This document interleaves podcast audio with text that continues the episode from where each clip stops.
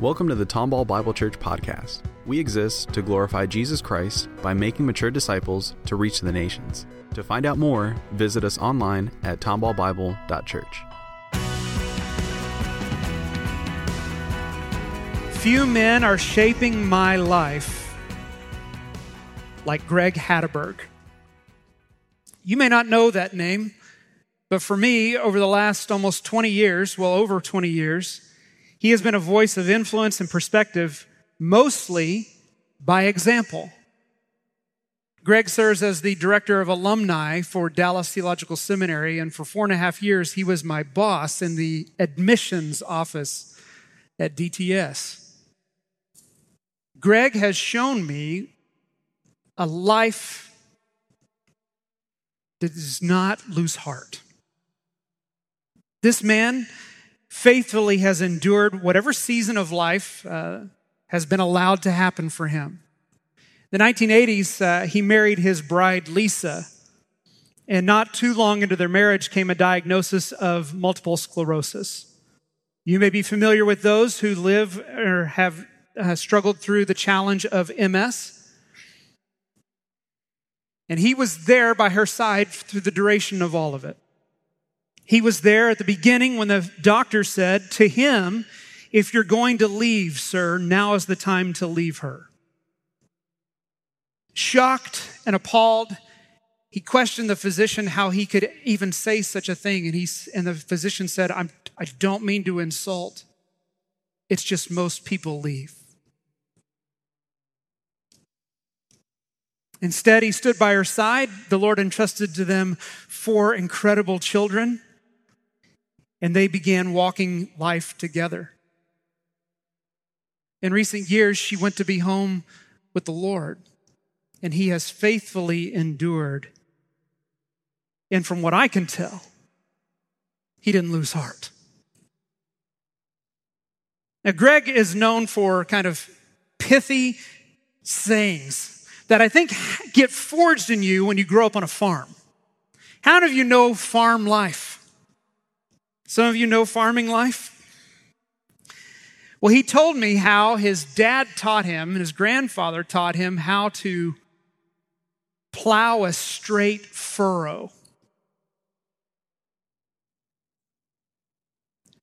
When he told me this, I, I never forgot it.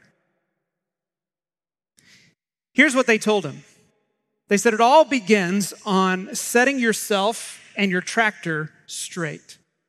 And a way to do that is you don't look at the post at the end of your field, but you find an object that's greater than that in the next field. So, so you pick a telephone pole or a, a large tree, something that was of a greater size than what was at the end of your field. Then you start your engine. And then you move forward. And then you hold loosely to the steering wheel because if you grip it tight and you, and you go with the earth, it'll throw your plow off course. So you hold it loosely, making minor adjustments. And then you never, ever look back. Because the moment you look back at the plow, your hands follow your head.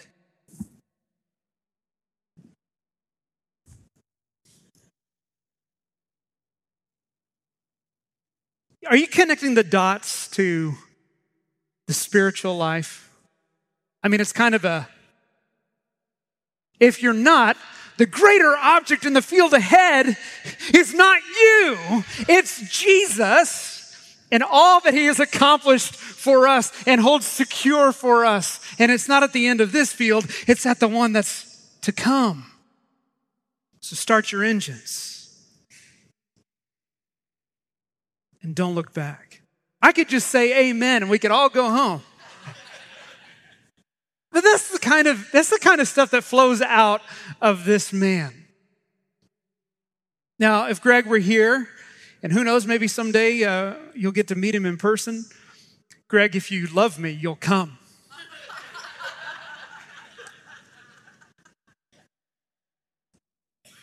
He's not impressed with himself.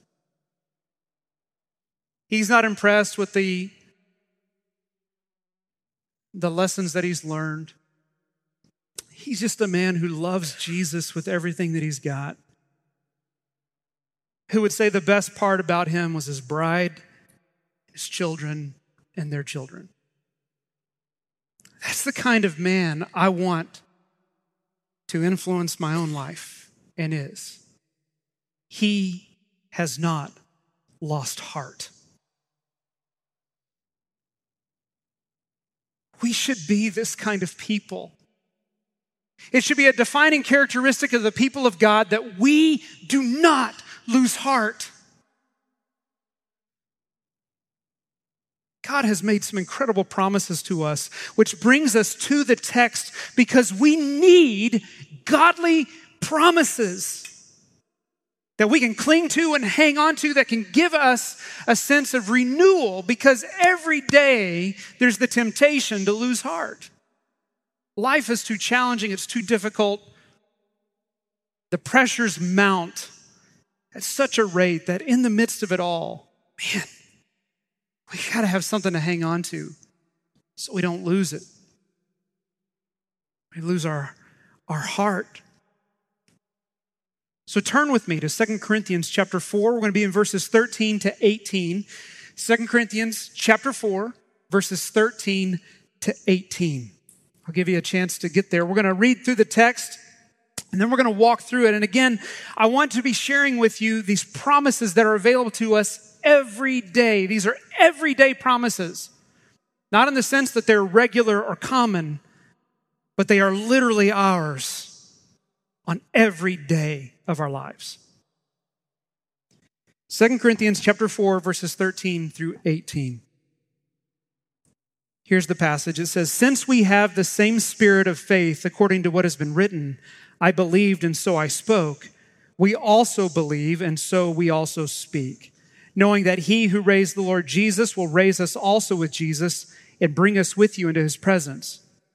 For it is all for your sake, so that as grace extends to more and more people, it may increase thanksgiving to the glory of God. So we do not lose heart. Though our outer self is wasting away, our inner self is being renewed day by day. For this light momentary affliction is preparing for us an eternal weight of glory beyond all comparison. As we look not to the things that are seen, but to the things that are unseen.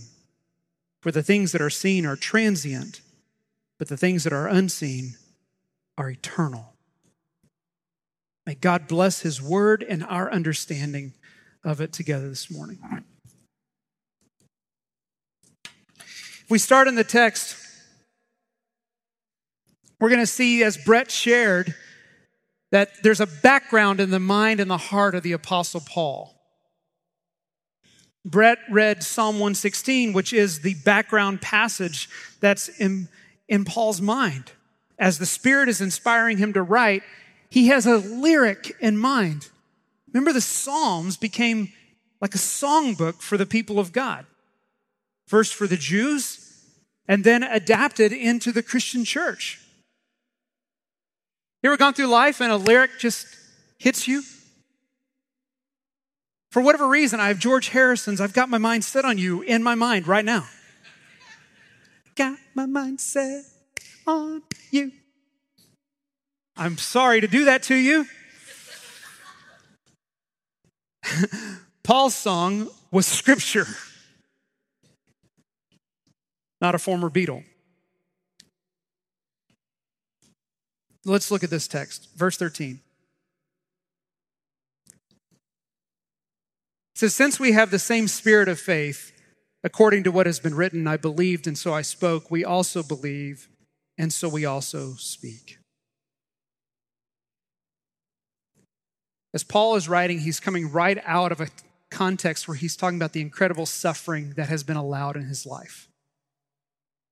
He made the case with the, in his writing that while we suffer, God place a, places a limit on our suffering. That even if our suffering were to lead us to death in Christ, we have eternal life in Him. God places limit on our suffering. But Paul also has shared with the Corinthians that he faced the kind of persecution that he thought he wasn't going to survive. And it's exactly the kind of thought that's found in Psalm 116, where the psalmist writes, He despaired. He was lost in the anguish of his soul because he thought he was going to die. He cried out to the Lord, and the Lord was gracious in that occasion and spared his life. And he experienced the gracious rescue of God firsthand. And so he says, I believe, so I speak. And here's what Paul says Since we have the same spirit of faith, according to what has been written, I believed and so I spoke. Paul's saying, We believe this, and we've got something to say. His belief compels him to speak. Just a side insight here it's important to know the Word of God. As Paul's writing this, he's reminded of a phrase out of a psalm. He doesn't give us all of Psalm 116. He reminds us of a phrase because he had studied the Word. He had, he had put God's Word in his heart and it was able to come up and out of him through the inspiration of the Spirit. Why? Because he had devoted himself to knowing the Word of God. The same thing is true for us if we were to just simply read and engage the scriptures. If you and I were a sponge that we regularly just dripped water into on a regular occasion, when, when squeezed, something can come out of us. And that's what happened for the Apostle Paul. He engaged the scriptures. He was devoted to encountering God, and he's saying that what was true of the psalmist is true of him, and it's true of us today. We have confidence in what God has completed in us, that even though afflictions are allowed, He limits the scope of those afflictions, and He has produced in us life. When it says, since we have the same spirit of faith, I believe there are two intended meanings there. Number one, we have the Holy Spirit, the same Spirit that rested upon those who wrote Scripture, who rested on Paul, now rests on us. And it's also this sense of assurance. We have a confidence in the object of our faith that what we believe is, is real and true. So he says, We believe, and so we speak. Now, Paul is going to share the basis of his belief. Verse 14 says, Knowing that he who raised the Lord Jesus will raise us also with Jesus and bring us with you into his presence. I'd like for you to underline or circle two words in here. The first one is raised, and the next is will raise. One is in the past tense, one is in the future tense. One's applying only to Jesus, the other will apply to us. It says, Paul is saying the substance of his belief is knowing that he who raised the Lord Jesus will raise us also. What this text gives us is a certain fact and a certain future. A certain fact. Jesus Christ lived on this earth. He really lived.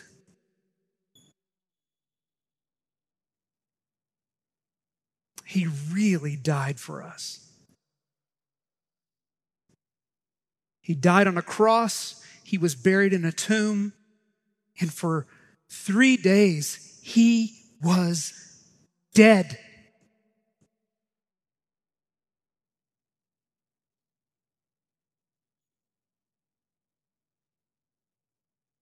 But then, because he was sinless, because he was the only one who could pay the penalty for our sin and our rebellion against God, the Spirit of God, by the power of God, rose the Son of God to life. This is Easter, y'all.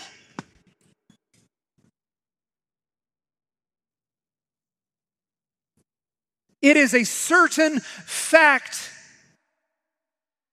Jesus Christ is alive. He is risen. He is risen.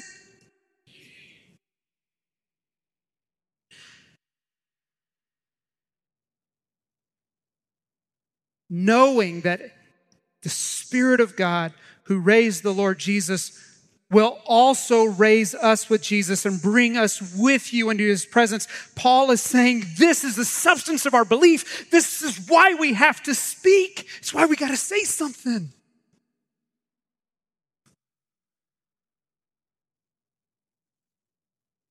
Our suffering is not the end of the story. There's an object greater in the next field that needs our attention.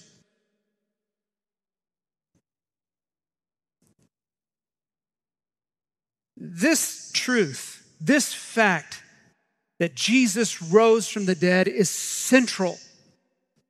Paul wrote in Romans chapter 8 verse 11 it says if the spirit of him who raised Jesus from the dead dwells in you he who raised Christ Jesus from the dead will also give life to your mortal bodies through his spirit who dwells in you. We have the fact of the resurrection and we have the certainty of future hope for all who are in Christ. We don't have to wonder. We don't have to doubt. We can know with great assurance that Jesus will rescue us. And by the power of the Holy Spirit, we will receive eternal life. If the Spirit raised Jesus, and He did, He will also raise you. Paul makes it so clear why everything hangs in the balance for the Christian faith whether or not Jesus rose from the dead. And in 1 Corinthians chapter 15 verses 17 through 19 it says, "And if Christ has not been raised, your faith is futile and you're still in your sins." Then those who have fallen asleep in Christ have perished. If in Christ we have hope in this life only, we are of all people most to be pitied. Christianity is distinct from any other religion. Because the exclusive claim that our God came in the form of a person, gave his life for us, rose from the dead, and now offers life, not that has to be earned or deserved, but received freely.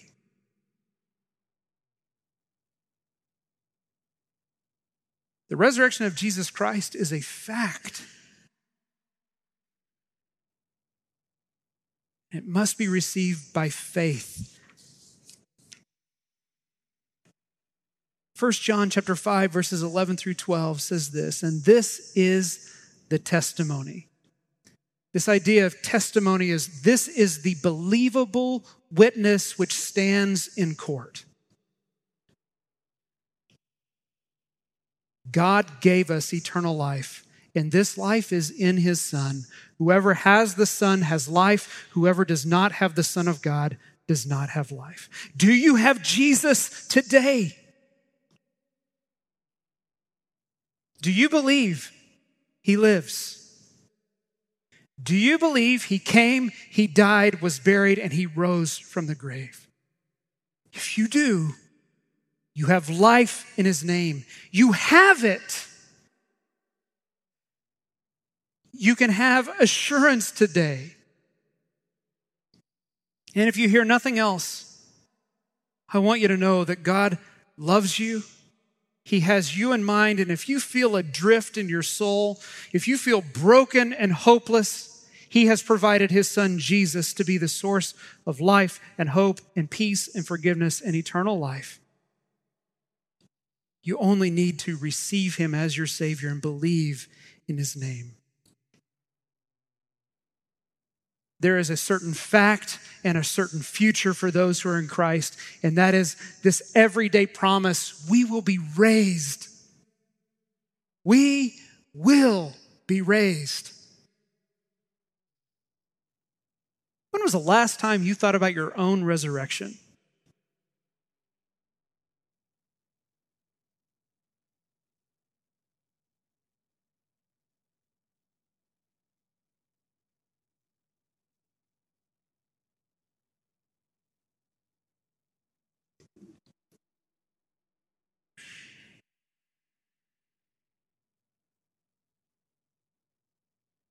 Is it going to be glorious? Is it going to be loud? Is there going to be a roar of the angels celebrating the greatness of Jesus Christ when you come into his presence fully clean, fully whole? When was the last time you thought about your resurrection?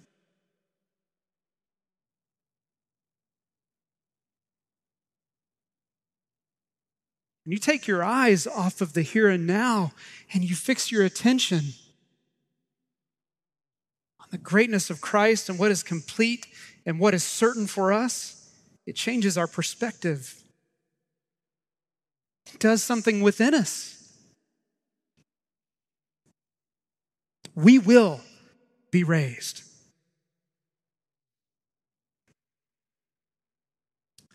The passage continues. Paul says, For it is all for your sake, so that as grace extends to more and more people, it may increase thanksgiving to the glory of God. Paul uses this word all, and what's found in that word are a number of the of the writings that we, which he's been talking about. He's, it includes all of the suffering, all of the affliction, all of the resurrection hope that you have in Jesus, all of the new covenant ministry that has now been entrusted to you, all of it, the whole enchilada. All of this is for your sake. Paul is saying everything that we've endured, the message we carry, the persecutions we suffered, everything is for you. So that as grace extends to more and more people, it may increase thanksgiving to the glory of God. The glory of God has always been God's end game from the very beginning. It's why He made creation. He is the only one who is worthy to be told how great He is. So He created us to know Him, and in our rebellion, we rejected Him. And instead of just handing us over to ourselves, He made a way for us to be restored. And we can know Him again through Jesus Christ. And as we, like Paul, speak out of belief and endure out of hope, others get to know who Jesus is as well. And they get to join in that moment of resurrection where they will hear also the roar of the angels and see face to face the one who's rescued them.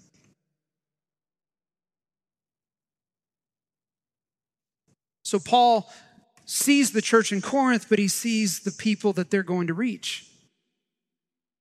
Each individual for him is a, someone who has a life to live in Christ.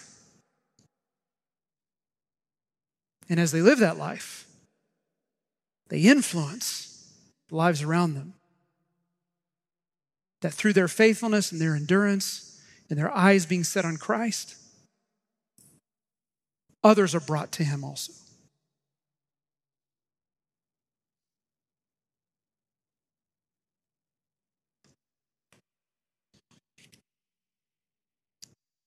We will be raised and God will be praised. The roar of the angels will not be for us. It'll be reserved for the one who is worthy of all glory and honor and power forever and ever. Amen. These are everyday promises that if we remember them, we won't lose heart. We will be raised, God will be praised. Paul writes in verse 16, so we do not lose heart. Though our outer self is wasting away, our inner self is being renewed day by day. Verse 16 parallels how he opened the chapter in uh, chapter 4, verse 1. Therefore, having this ministry by the mercy of God, we do not lose heart. Verse 16, he's saying again, we do not lose heart.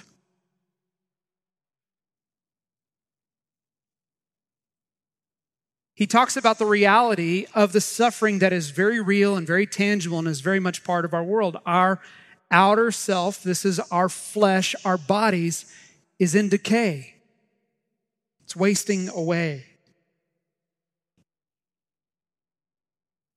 In doing some research for the message, I came across a, a, uh, scholarly article, and the, the writer was talking about the paradox of philosophers is that it seems that the question they have to wrestle with is the certainty of death. We live for today, but each day brings us closer to our demise. That's the question philosophers have to wrestle through. What is the purpose? What is the value? What does it all mean? All those kinds of things are caught up in the truth that we live each day and each day brings us closer to our end.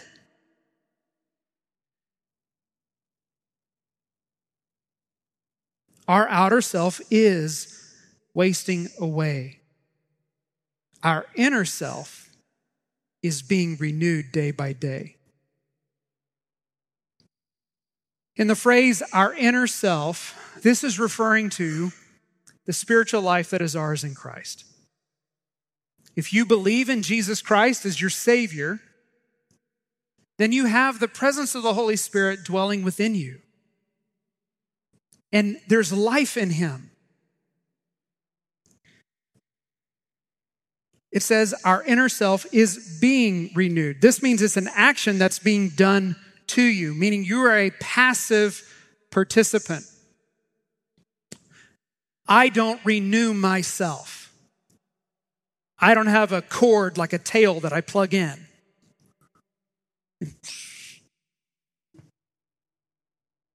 That's not how it works. There's a renewing power that is at work within us that has come from outside of us, that dwells now within us, and renews and refreshes and rebuilds us from the inside out. We do not lose heart, Paul says. Even though we suffer, even though we're in decay, our inner self is being renewed day by day. Verse 17. He says, For this light momentary affliction is preparing for us an eternal weight of glory beyond all comparison. He uses two concepts. He talks about volume and time about our afflictions volume and time. He says there's a weight value to our afflictions, and then there's a duration. And when we have a limited scope, if we have our eyes on our field and not the greater object ahead, we're going to feel like that our circumstances are heavy and forever. And how long is it going to be before the Bears win a Super Bowl? No. Okay, okay, okay. Wrong crowd. Man, if we were in Chicago, that would have played. How long will it be for the Texans to win the Super Bowl, right? One year. Spoken like that's that's another kind of faith. We'll uh, uh, Hattenberger, we're going to leave that one for you to uh, exegete on the road. You see Paul's perspective about human suffering? He says it's light and momentary. This is what's able to come to the forefront when we have a fixed gaze on Christ and our future resurrection. It puts our circumstances into the kind of perspective that God would want for us. He says this light and momentary affliction is preparing for us. Now look at the volume and time for an eternal weight of glory. We've talked about the idea of glory before, and it's a volume term. It's a weight term, and we ask the question what is the weight of God's glory in your life?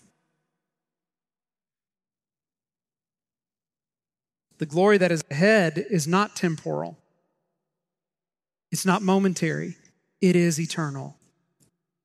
And it goes beyond a weight that can be compared. Verse 18, as we look not to the things that are seen, but to the things that are unseen, not here, but there. For the things that are seen are transient. Transient is a really difficult word for us to grasp. How many of you used or heard the word transient last week?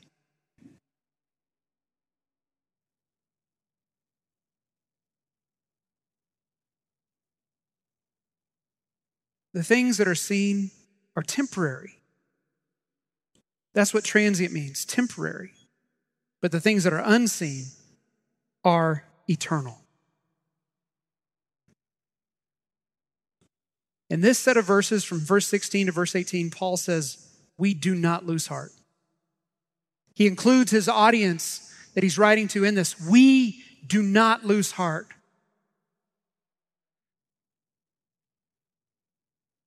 we have this daily renewal that is happening that is done to us or for us, and that is a passive result in our lives. You guys, are, are you with me on that? It's God who does the renewing work, but do you see what the active call is in the text for us as the church? It says, verse 18, as we look not to the things that are seen, but to the things that are unseen. For things that are seen are transient, but things that are unseen are eternal. This idea of not losing heart is not automatic.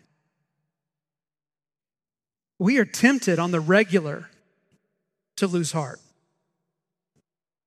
We are easily caught up to the, to the problems that go unsolved in our lives, whether in people that we love or in circumstances around us that are not right.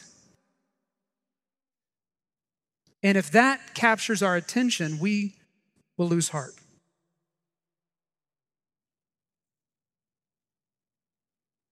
But we are people of hope. We're people of hope because we will be raised, God will be praised, and hope will renew our hearts. This is a third everyday promise for those of you who are in Christ. Hope will renew our hearts. We are raised, He is praised, and our hearts are renewed by Him. But that hope needs our attention. Like a farmer on a tractor, you're not to look back. Isaiah chapter 43, verses 18 through 19 says, Remember not the former things, nor consider the things of old. Behold, I am doing a new thing. Now it springs forth. Do you not perceive it? I will make a way in the wilderness and rivers in the desert, and that way is forward. Jesus said to one who he called to follow him, and he said, First, let me go say goodbye to my family. And Jesus' word to him says, No one who puts his hand to the plow and looks back is fit for the kingdom of God. Jesus knew the, the principle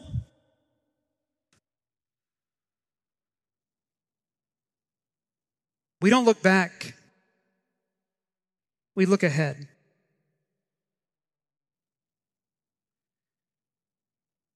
As the people of God, there is a call.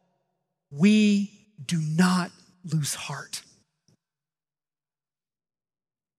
Because God has given us very precious promises. We will be raised with Christ. God will be praised through us and the lives that are changed through the, through the lives that are reached by us. And hope will renew us. And it's available every day.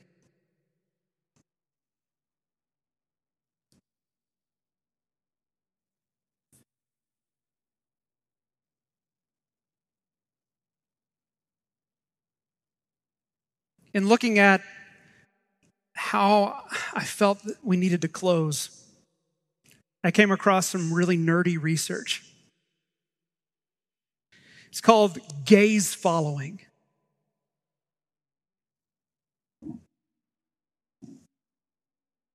You ever notice that? When someone looks up at something, what do you do? You ever met with someone and they check their watch? You know, they go, In seminary, they said, where you look, people will look. If you look here, people will tune out. If you look here, they'll stay with you. If you look over there, they might look over there. There's a gaze following that's just part of our human makeup. But this research, this was done by Andrew Gallup, and, and he tag teamed with uh, educators from Princeton. Uh, they wanted to know the impact of people's gaze, so they set a desirable object in a public setting and they just watch, they set up a camera to watch people and how they looked at it and how when someone looked at it, it caught the attention of other people. And here's what they found. They found that more people were influenced to look when they were behind the person who first saw it. So if they were side by side and someone saw something and they looked, the chances were greater that this person wouldn't necessarily see it because they were beside them. Maybe it wasn't in their periphery, maybe, but if they were behind them and they see a head go, they went. So, why should we set our eyes on Jesus?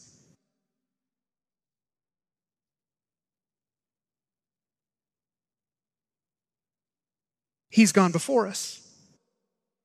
He has fixed his eyes on the greater field and the glory of his Father.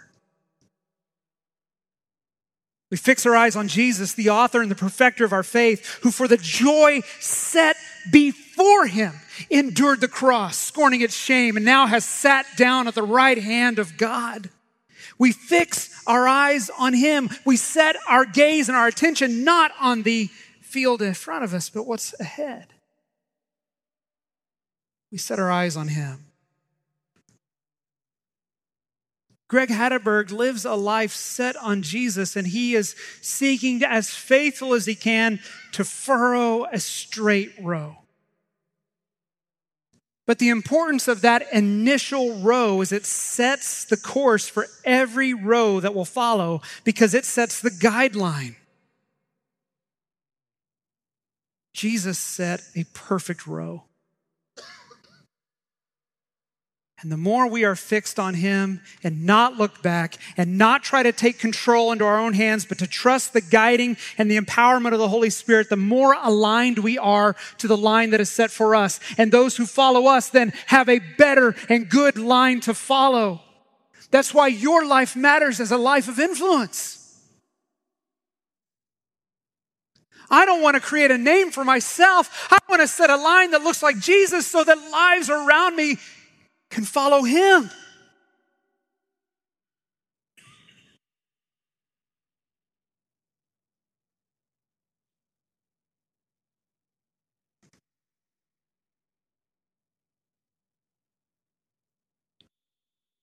We are the people who do not lose heart. We will be raised.